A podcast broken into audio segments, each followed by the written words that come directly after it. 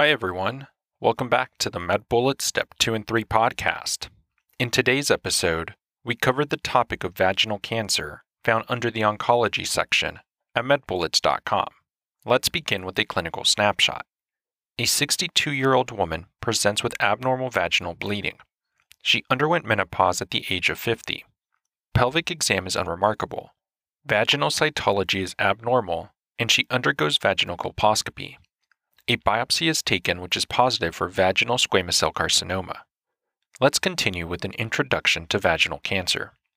As a general overview, remember that this refers to malignancy affecting the vagina.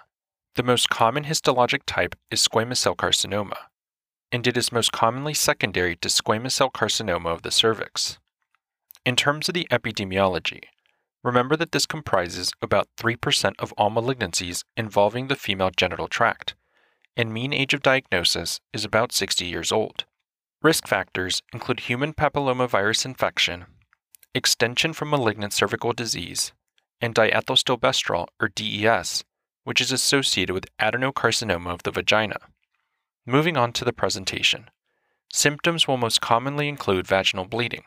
This may be postcoital, intermenstrual, or postmenopausal. On exam, one may note a vaginal mass. In terms of further studies, lab studies include vaginal cytology. Invasive studies may include vaginal colposcopy, which is performed if cytology is abnormal, and vaginal biopsy, which helps to confirm the diagnosis.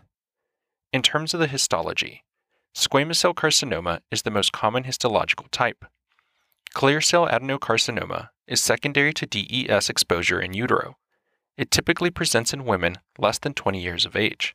The third histologic type is sarcoma botryoides. Remember that botrytis is Greek for grapes. This affects girls that are less than 4 years of age it appears as a polypoid or grape like mass that emerges from the vagina, and it contains spindle shaped cells that are positive for desmin. In terms of the differential, make sure to think about cervical cancer, with differentiating factors being that there will be evidence of dysplastic or malignant cells in the cervix only. In terms of treatment, remember that treatment planning should be individualized depending upon the location, size, and clinical stage of the tumor. And lastly, Treatment related complications include rectal and vaginal strictures, as well as urethral, bladder, and or rectal injury. Now that we've discussed the major points relating to vaginal cancer, let's walk through some questions to apply what we've learned and get a sense of how the topic might be tested. For the first question, consider the following clinical scenario. A 62 year old woman presents to the clinic for postmenopausal bleeding for the past month. She reports that the bleeding often occurs after intercourse with her husband. The patient denies fever, weight loss, chills, chest pain, abdominal pain, or shortness of breath, but endorses mild dyspareunia and vaginal discharge. Her past medical history is significant for human papillomavirus and cervical cancer that was treated with surgical resection and radiation five years ago. Physical exam is unremarkable, except for an irregular mass protruding from the vaginal wall. What is the most likely explanation for this patient's condition? And the answer choices are Choice 1 Atrophy of vaginal tissues secondary to old age. Choice 2 Metastasis of cervical cancer via direct extension. Choice 3 Metastasis of cervical cancer via hematogenous spread. Choice 4 Primary malignancy of vaginal squamous cells. Or choice 5 Primary malignancy of endometrial cells.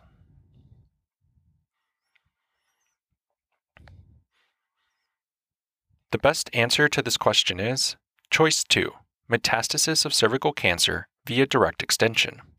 This patient likely has squamous cell carcinoma of the vagina, given the postmenopausal bleeding, dyspareunia, and vaginal discharge in the setting of prior cervical cancer.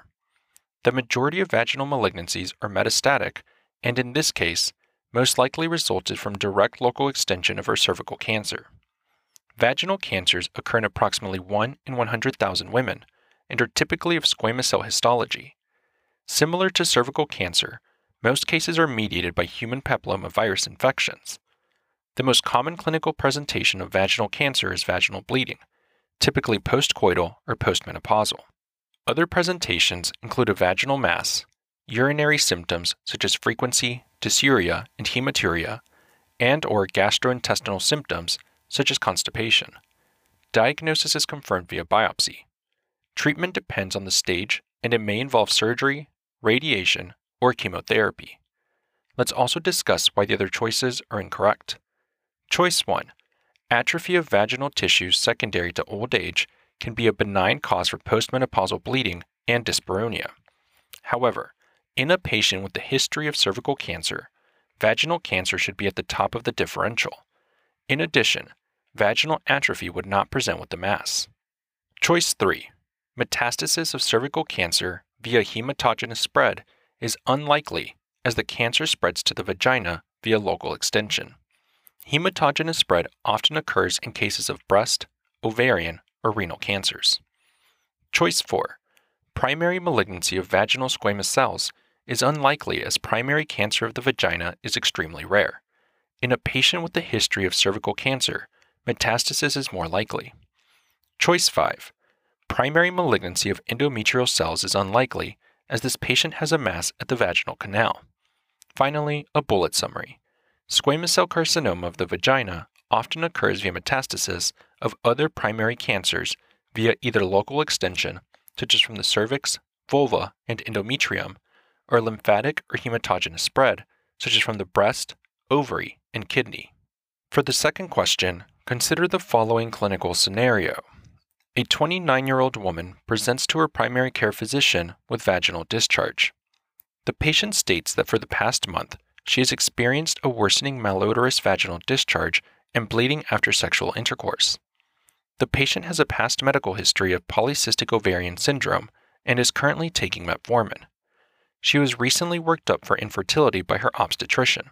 She recently underwent a hysterosalpingogram, which demonstrated a T shaped uterus. Her temperature is 99.5 degrees Fahrenheit or 37.5 degrees Celsius. Blood pressure is 137 over 78. Pulse is 90 beats per minute. Respirations are 17 breaths per minute. And oxygen saturation is 98% on room air. Physical exam demonstrates an irregular mass in the vagina and coarse hair over the patient's upper lip. Which of the following is the most likely diagnosis? And the answer choices are Choice 1 Clear cell adenocarcinoma, Choice 2 Lichen sclerosus, Choice 3 Normal ovarian cycle. Choice 4 Postcoital vaginal bleeding from trauma. Or choice 5 Squamous cell carcinoma.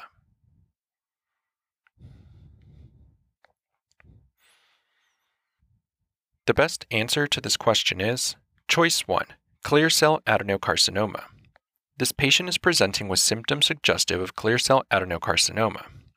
Clear cell adenocarcinoma typically presents in women who were exposed to diethylstilbestrol or DES in utero. Patients can have a T shaped uterus. Symptoms include malodorous vaginal discharge, postcoital vaginal bleeding, and an irregular mass or plaque in the vagina. Let's also discuss why the other choices are incorrect. Choice 2 Lichen sclerosus presents with white, cigarette paper skin in the vagina that is highly pruritic. It is a risk factor for vaginal cancer. Choice 3 Normal ovarian cycle would present with spotting and clots per the vagina in a regular monthly fashion. Choice 4. Postcoital vaginal bleeding from trauma would present with vaginal soreness and bleeding after sexual intercourse. Choice 5. Squamous cell carcinoma of the vagina would present with vaginal bleeding and a mass in the vagina. However, it would not be associated with a T shaped uterus. Finally, a bullet summary. Clear cell adenocarcinoma of the vagina presents with a malodorous vaginal discharge, postcoital vaginal bleeding, and an irregular mass or plaque in the vagina secondary to DES exposure in utero. That's all for this review about vaginal cancer. We hope that was helpful. This is the MedBullets Step 2 and 3 podcast, a daily audio review session from MedBullets, the free learning and collaboration community for medical student education. As a reminder, you can follow along with these podcast episodes by reviewing the topics directly on medbullets.com.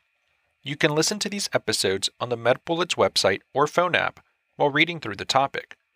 If the MedBullets podcast has been valuable to you, we'd be thrilled if you consider leaving us a five star rating and writing us a review on Apple Podcasts. It will help us spread the word and increase our discoverability tremendously. Thanks for tuning in. We'll see you all tomorrow right here on the MedBullets Step 2 and 3 podcast.